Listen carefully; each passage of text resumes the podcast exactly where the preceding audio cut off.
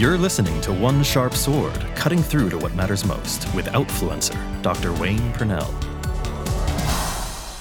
Welcome to One Sharp Sword, cutting through to what matters most. I'm your host, Dr. Wayne Pernell, Dr. P, the Outfluencer, and your powerful presence mentor.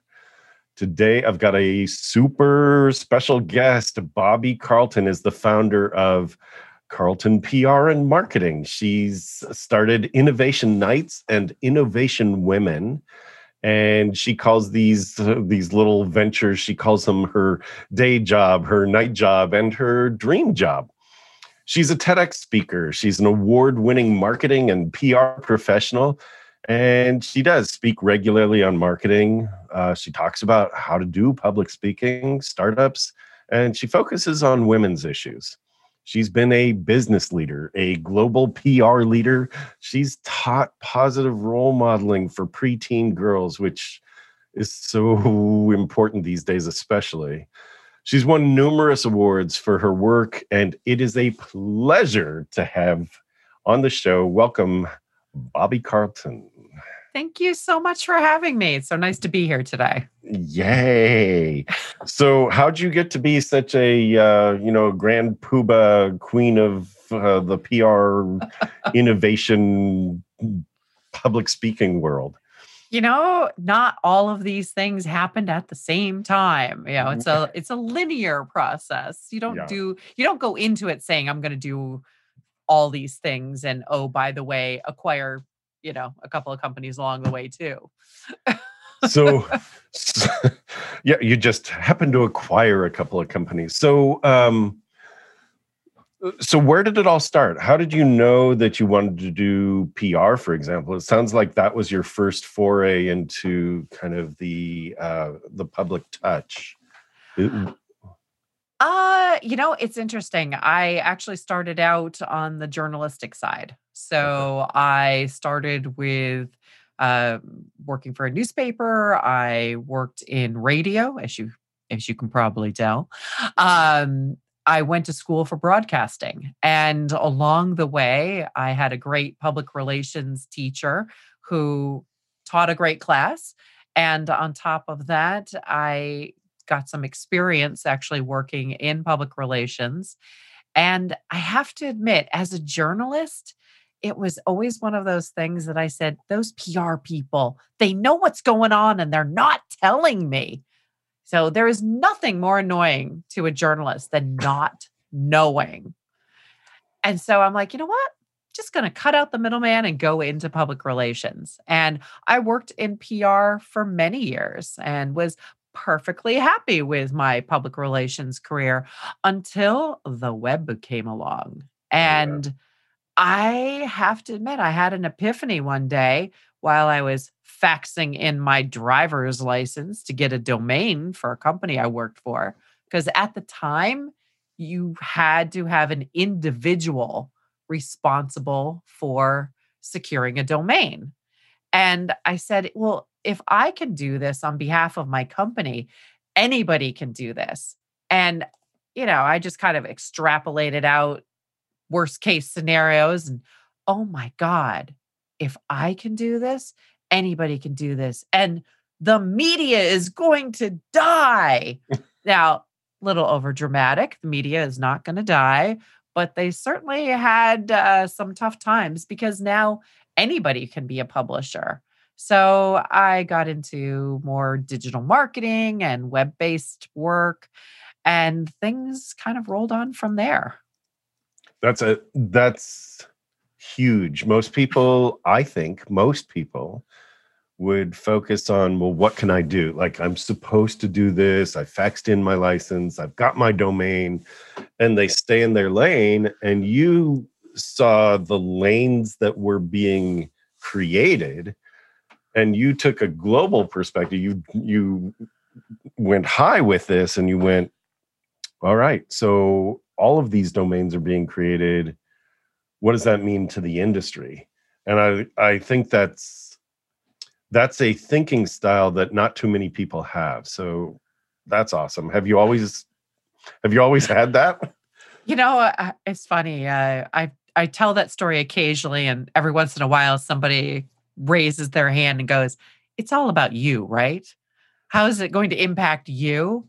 Like, well, maybe. I, I do find that, you know, most of us don't think about ourselves as individual representations of groups.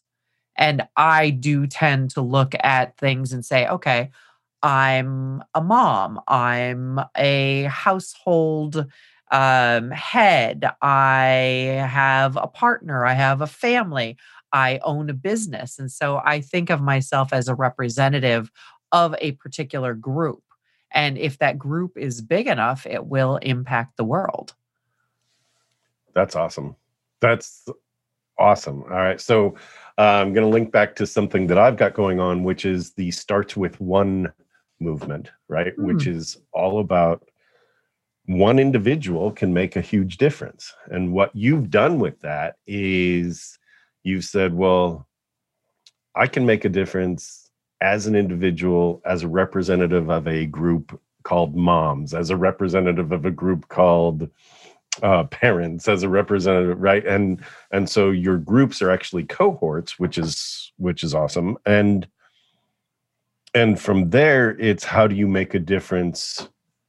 What ripple effect can you have? And you've taken it on to say, well, if it means starting a business around this, so be it. I'm taking it on. That's bold, right? That's, that's well, it wasn't so much bold. Uh, you know, the reason I started my own businesses is in 2008, the startup that I was working with at the time ran out of money. And what happened then was, well, there were no jobs. You know, if you recall, 2008 tough time economically, there were no jobs. So if I was going to put food on the table and pay the mortgage, I had to create my job. And that's when I started my own business, which just a little side detour in the conversation. Yeah. Um, my dad was an entrepreneur but it literally never occurred to me that I could own my own business and that I could run my own business. And I don't know if that was a personal blind spot or a um, an impact of I saw very few women owning businesses at the time. What do you think the story was that you were given? Like when I grew up, it was it was uh, my dad was also an entrepreneur. He was a dentist, but also owned multiple businesses. And and his message to me as well as to my kids was pretty forceful. And that was you should own your own business. You you know eh, you you'll never get anywhere. It was almost like that. You'll never get anywhere unless you own your own business. And for so long i actually pushed against that because the message was so strong what do you think the message was for you that it became sort of a blind spot? Or like was there a should you know uh, like you've gravitated into women's issues and i'm just wondering if you know you're a girl you're you know girls aren't supposed to like was that ever a message? No not really. I mean i think there was more a you can be successful working for somebody else. And I will fully admit, my dad's businesses were not always super successful. And, you know, he was an engineer, he was a designer, um, he was definitely following his passion. Most of his businesses were oriented around racing and cars. Um, he designed race car seats he designed sunroofs for um, race cars and for sports cars. And he designed um, appearance parts for subcompact sports cars. And so, I mean, very specifically, everything was kind of car oriented. And sure. we grew up around the racetrack and stuff.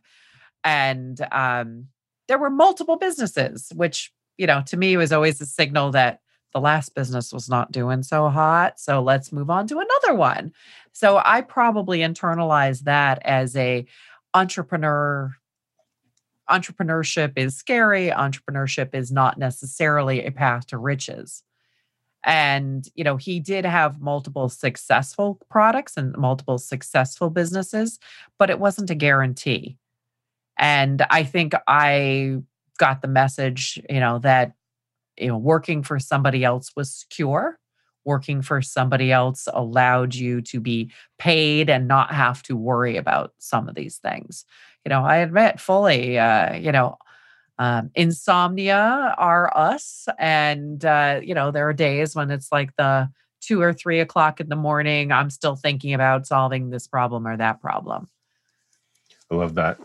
Right. Um, and it's a it's a huge I'm just gonna point out because part of part of cutting through to what matters most, part of the one sharp sword um, ethos is is to get the leadership messages that come through a person's story, right? And what you've basically said is that you got kind of a double message in growing up. And it's like there's this great opportunity, but it's at the risk of your security. And I think that's huge because that's the reality. The truth is, you want to get something big, you need to let go of the rope you're hanging on to to grab the next rope, right? That that you know i've heard it called uh like the monkey bars cross or the vine swing and it's like yeah you know you've got to let go of what you had that's not an that's not a very secure feeling um, at the same time the opportunity once you let go of what you had is gigantic. I mean for you you didn't accidentally decide well today i'm an, i'm acquiring a company and oh uh, there's another company i'll just take on. That wasn't an accident. You you did have sleepless nights. You did have to weigh the uh, the possibility of loss against opportunity and you move forward can you talk about that just a little bit yeah um so I started out with consulting. So Carlton PR marketing was basically me hanging up a shingle.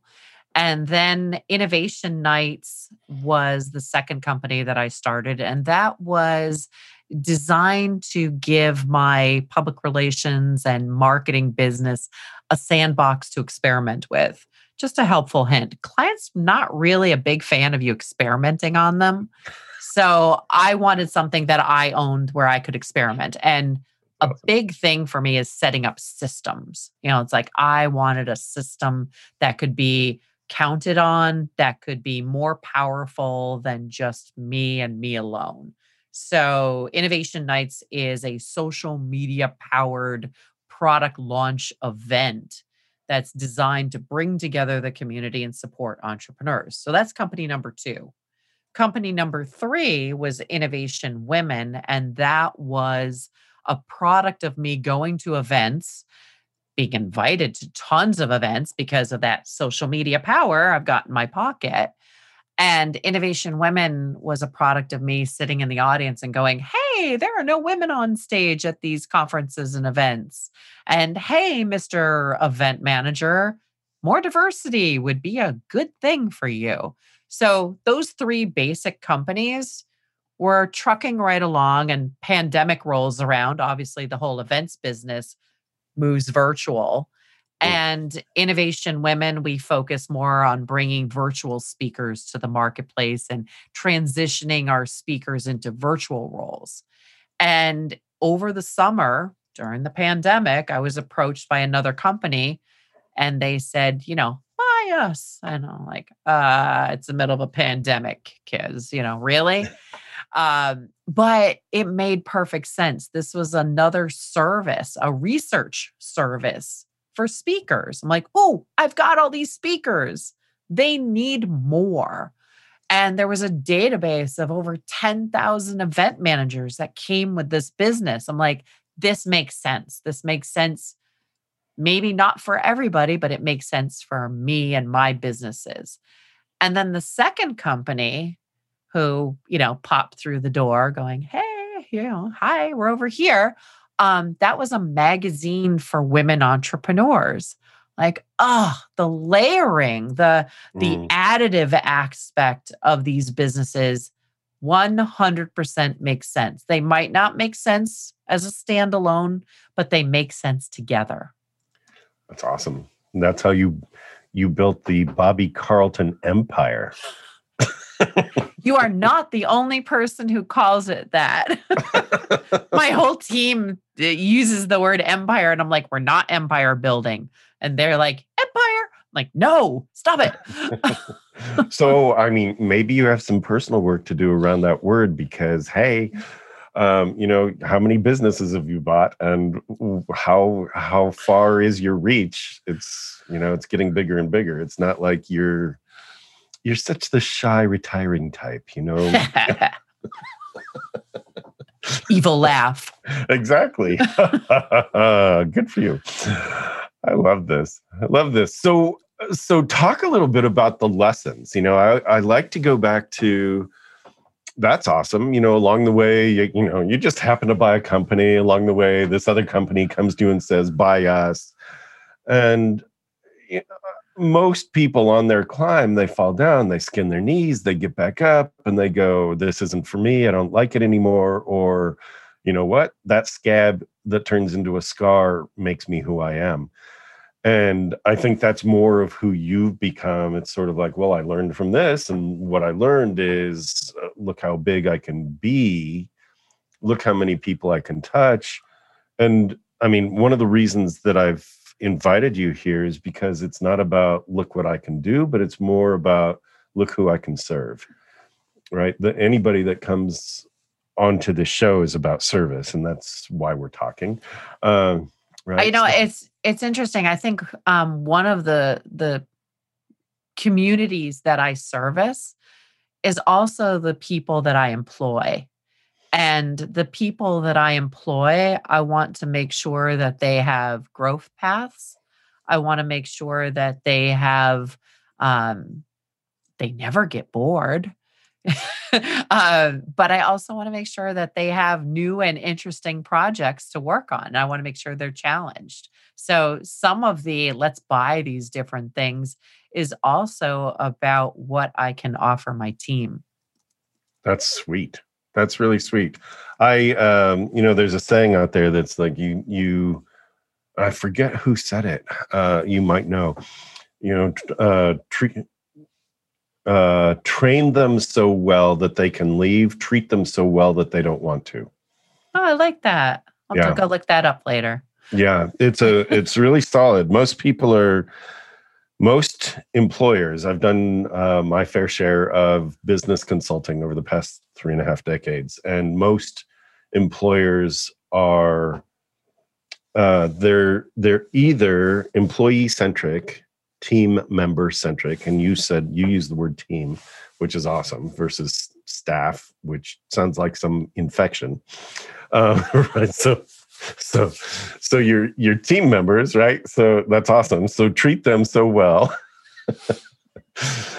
um eh, eh, or I'm telling or, them you said that. Just so you know, I'm telling them you said that they're a staph infection. no, I'm saying that you never treated them that way, right? So that's awesome, right? So so most employers will will talk about their staff members, you know, my staff or my you know, and you use the word team which is really important, I think. Um, just ver- verbally and conceptually, I think it's really important. And some employers will think of their employees as uh, 100% replaceable, which any of us are at any point, um, except for the unique value that we bring, right? And so, and so somewhere in there is well, how do we get that unique value from each individual, and how do we as unique individuals show up. And i think that's i think that's what you've just been talking about is you know you do get the best out of each team member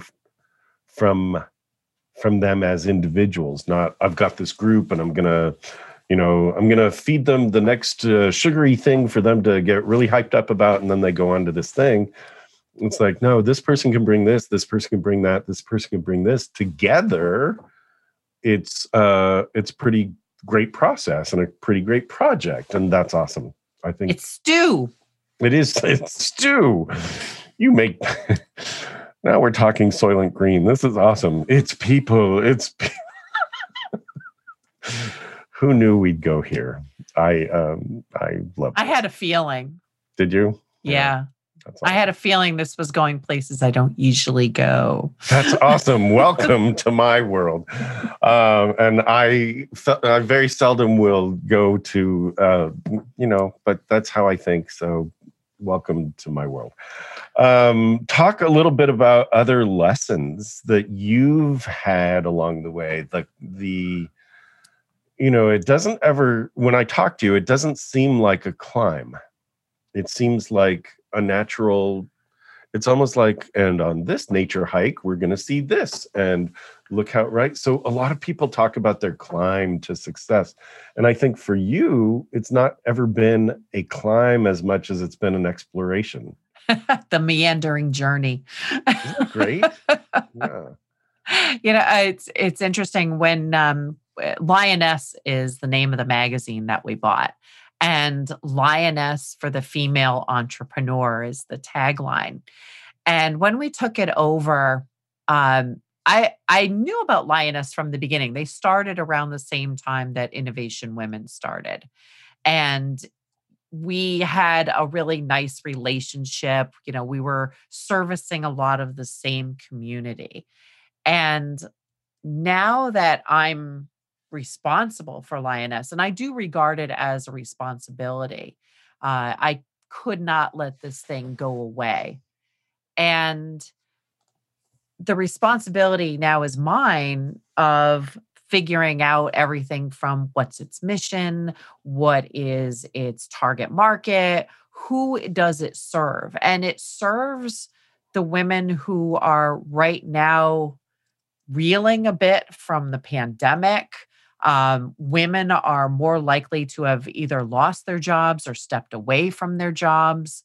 Uh, the economy itself has so many issues, and so many of them are carried on the backs of the women.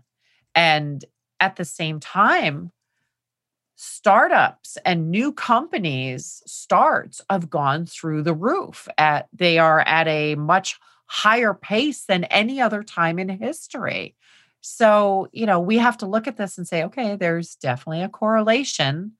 And some of it may be women who now have the opportunity to start their own businesses, or like me, women who are forced into, I have to do something right now to mm. feed my family.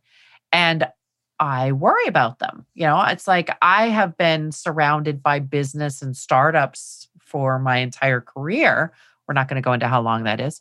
Um, but I think that some of them are ripe for being cheated.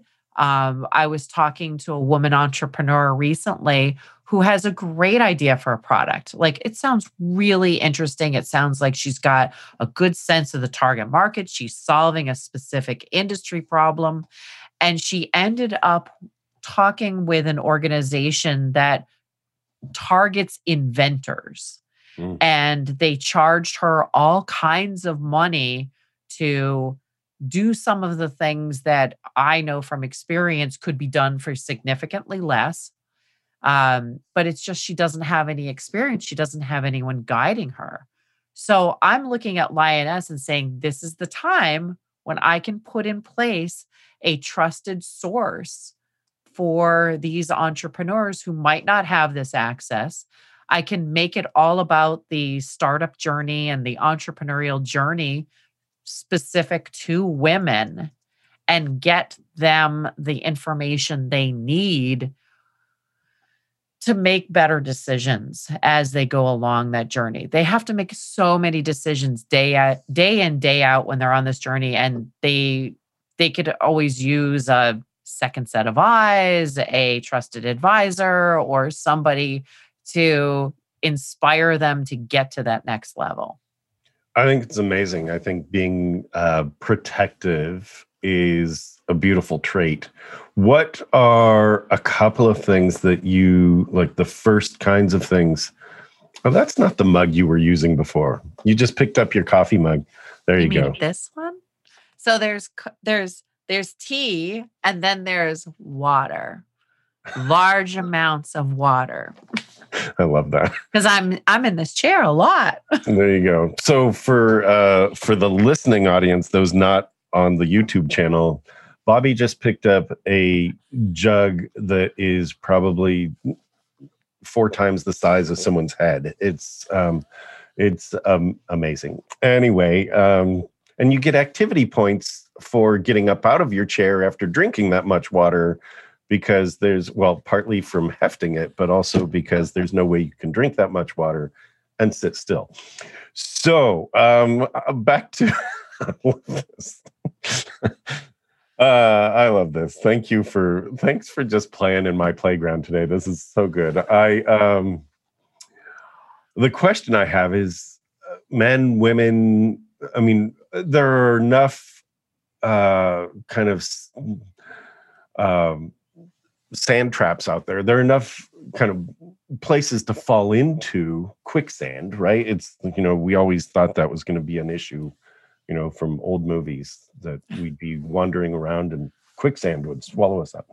Um, there are enough enough uh, pitfalls to avoid. What are some of the first ones that you help guide people away from? Like if you were to shine a light down a path what would be some of the first tips you would offer? I think one of the things that a lot of people who are immersed in reading about entrepreneurship and startups fall into is they think there is a need to create every company to be funded by venture capital. And they have to put together a company that is ripe for investment. I would suggest that those people need to take a look at the numbers. Number one, particularly for women. I mean, women get a tiny, tiny, tiny, tiny fraction of the overall venture capital money that men get. I mean, we're hmm. talking 3% wow. for women founded businesses. Wow. 80% of businesses that get venture money don't even have a woman on the management team yeah, I'll let that sink in. It's yeah. like 80% don't have a woman on the management team.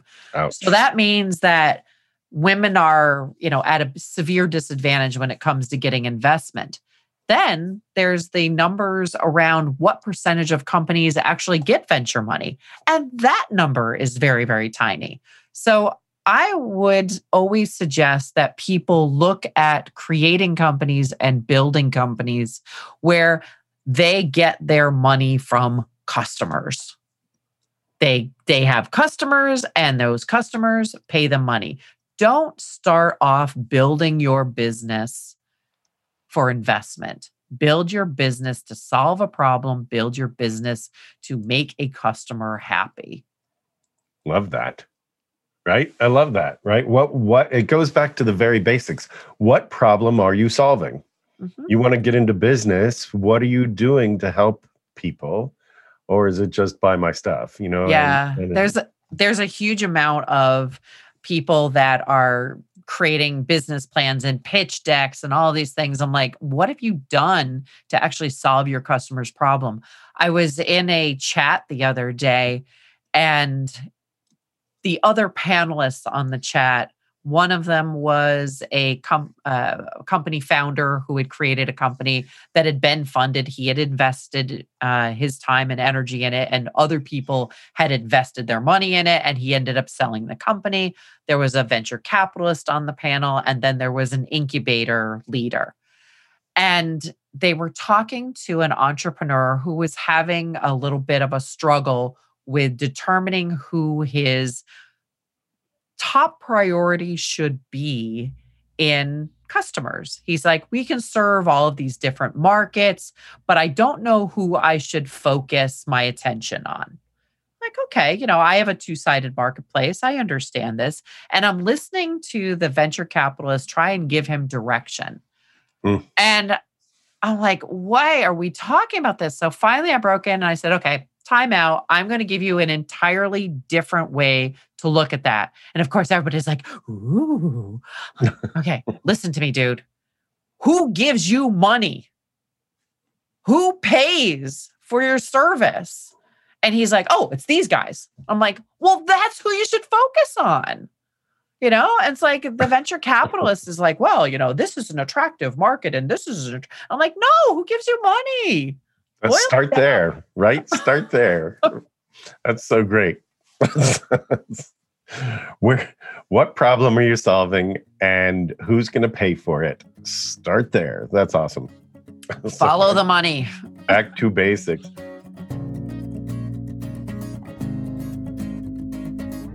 You're listening to One Sharp Sword, cutting through to what matters most with Dr. Wayne Pernell. How do you move from being an influencer to an outfluencer? How do you live a life of more significance?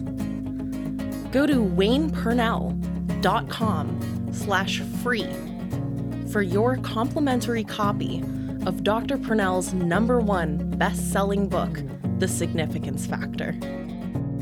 Yes, you can get your free copy of The Significance Factor at www.waynepernell.com slash free.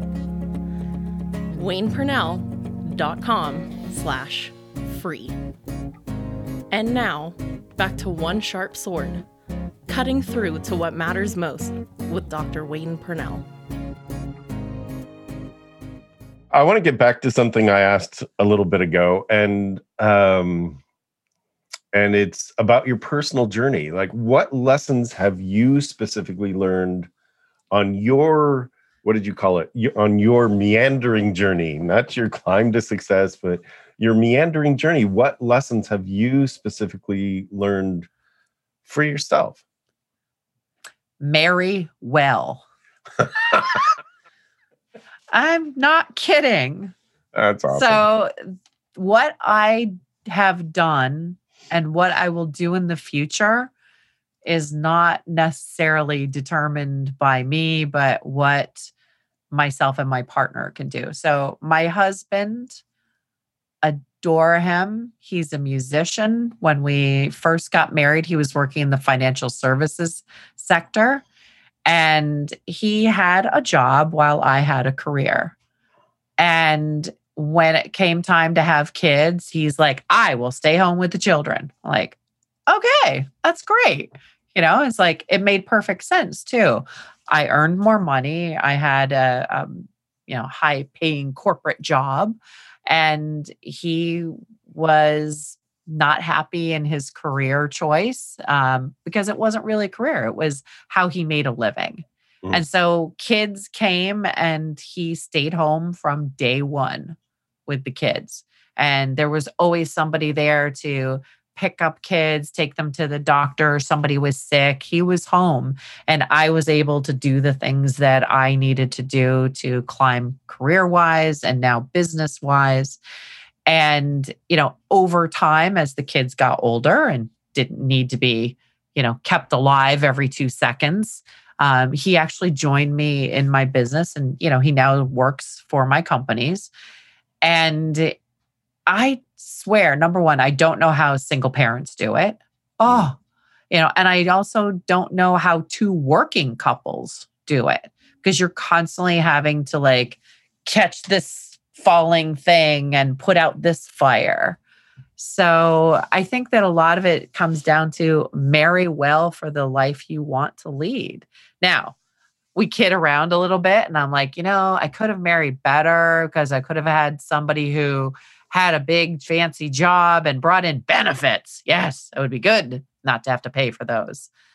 But the reality is, I wouldn't be able to do all the things that I do. That's cool. So for those that have, you know, married already or for those who are single, the the lesson that I'm getting is um, some kind of partnership where you feel supported, right? Yeah. Where there's whether you whether you marry that or you uh, or you engage in some partnership or you hire that, you need to have right. You need to have someone who's going to be attending to some of the details and point them back out to you someone who can catch it took yeah. me it took me forever now uh, you know in in my world um my wife is super supportive but she's got her own career path right? So she and I are in different parts of the work at home world. I've got my studio space, she's got the downstairs, right? So, and we stay out of each other's way. It took me forever to figure out that actually, if I hired a virtual assistant, um, that's my that's my version of marry well, right? Like I have this wife that is like Shannon is super supportive of of my path and and really great. And then in hiring a virtual assistant, I've got somebody who will circle back and go, "Hey, did you want to follow up on this? Do you want me to do it? Do you, you know, here's the thing we started out on."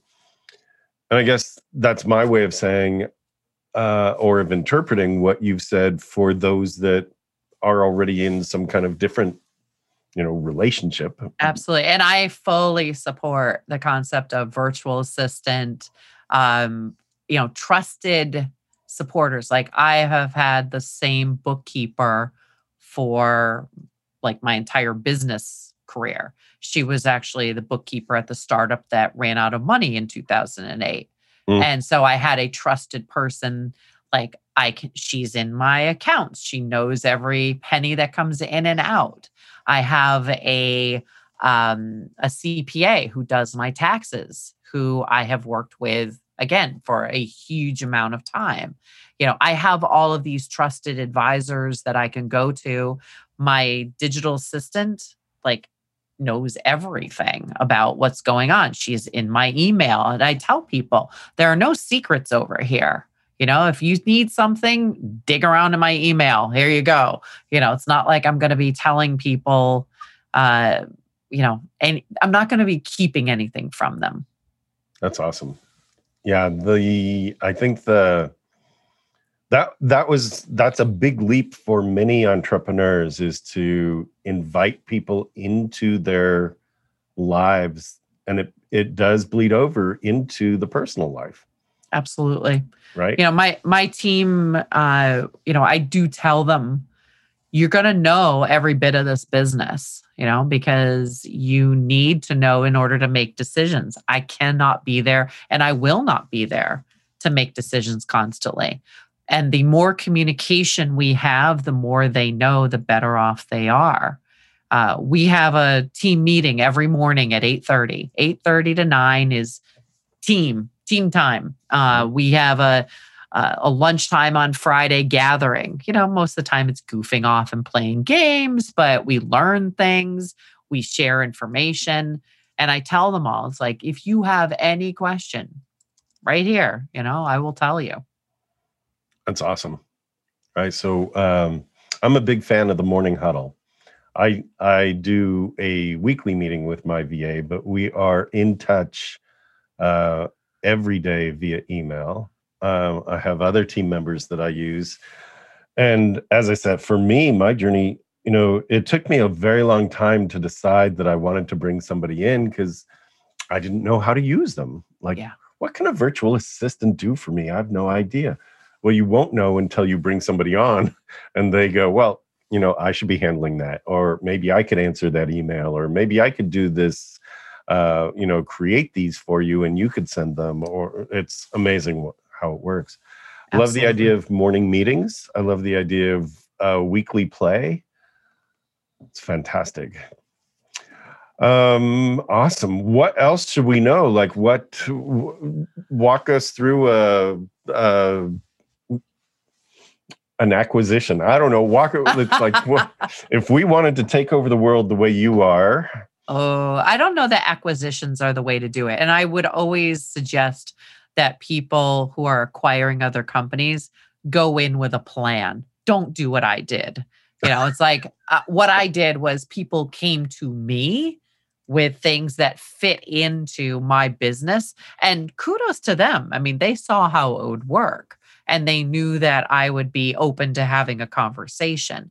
Uh, I think both people that came to, or both groups that came to me with companies were looking to perpetuate the company to keep the staff employed. They were looking at it less as, you know, I'm going to walk away and be set for the rest of my natural life. Mm-hmm. But they were looking at it and say, I created this thing. I would like to see this thing survive this thing will survive when it is incorporated into something bigger than itself.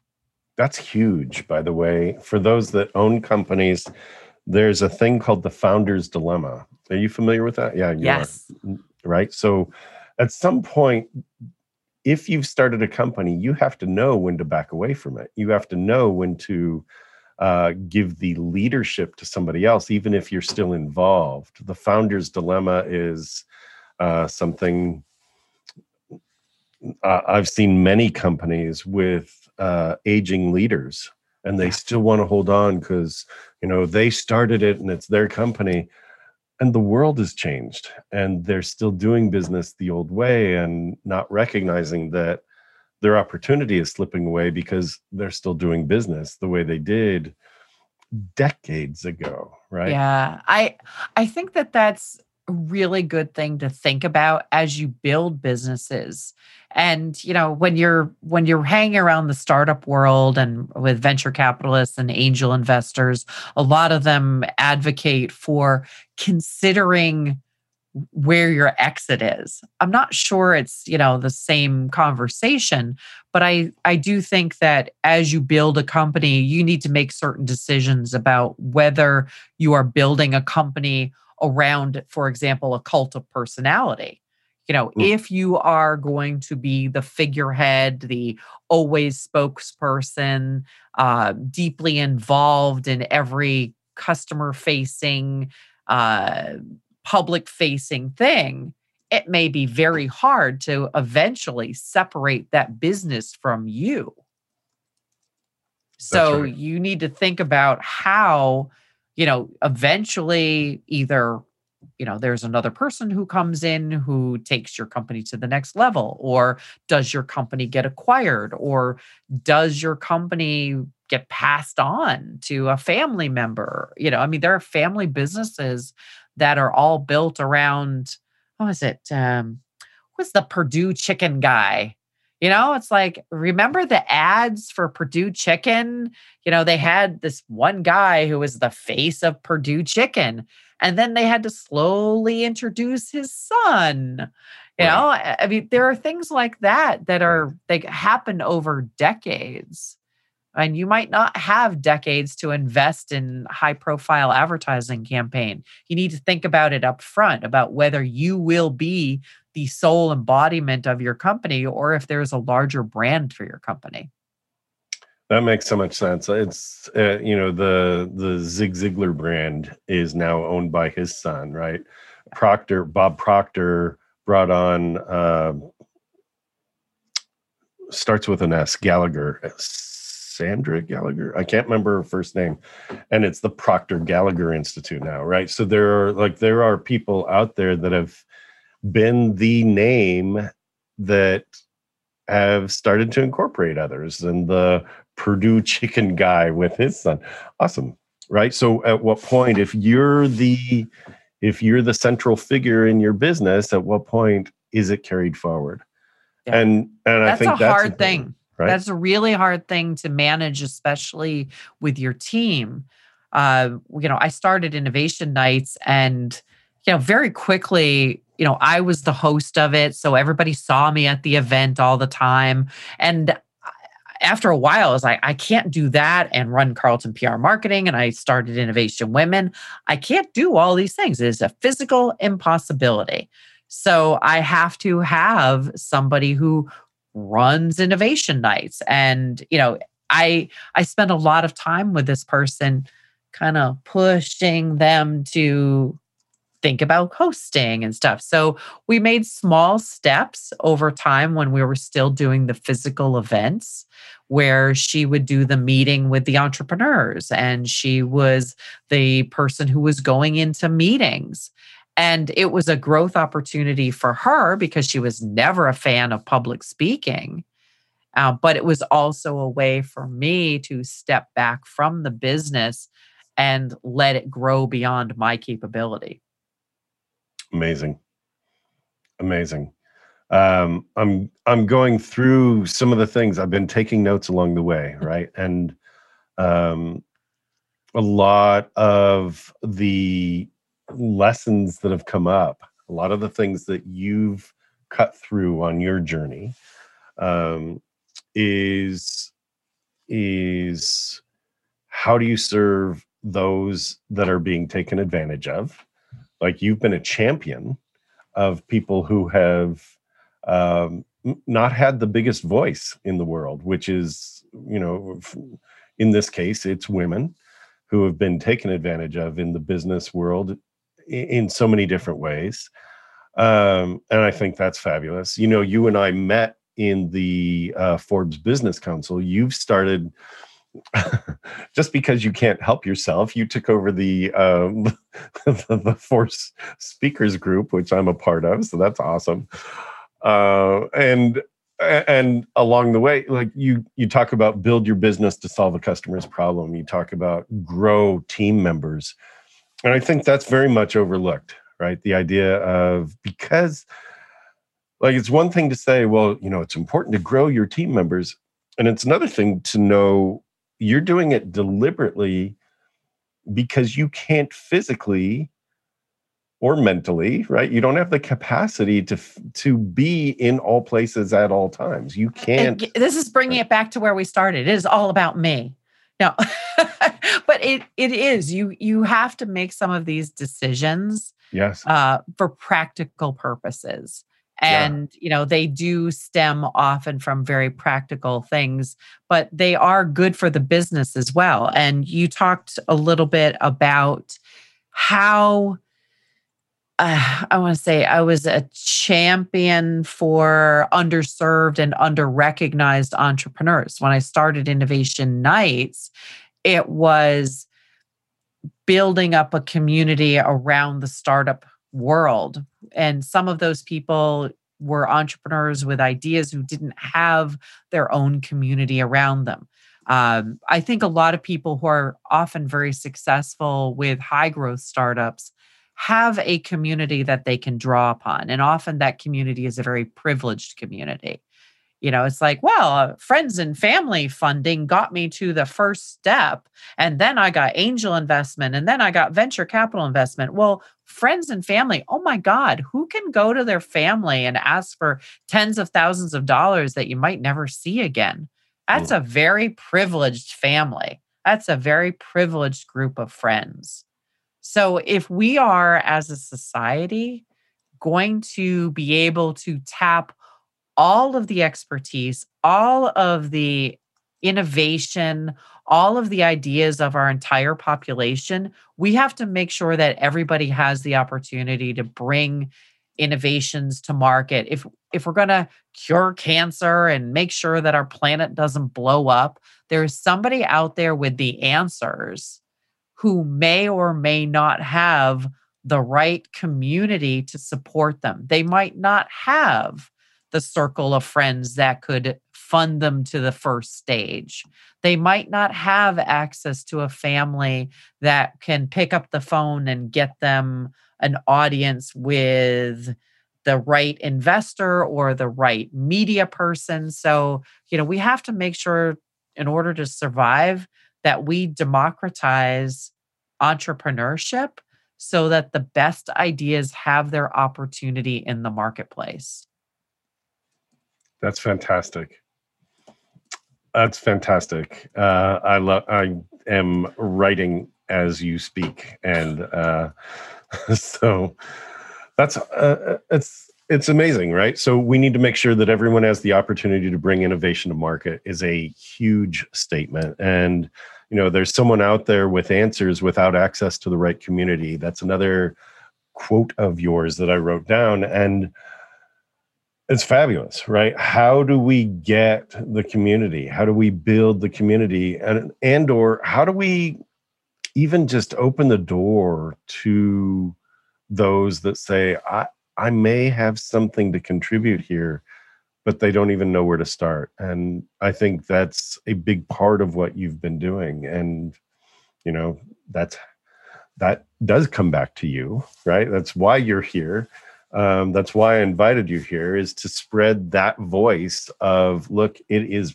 possible, and that you have resources that others might need. That's fantastic, Bobbie. Thank you. Thanks for having me. It's been good conversation. It it has. This is awesome. I um yeah, so so I guess the big questions at this I'm just looking at, you know, just, just like a couple minutes ago I looked and we were, you know, half an hour ago. it just seems like bang, that's gone. All right. So um, we're coming up on the close of our time together. What uh, if people had questions or wanted to reach out to you or your team because your team is in a in a place of of at least triaging and and guiding to the right answers how do people find you and all that good stuff? Yeah i i always tell people i'm so easily googleable.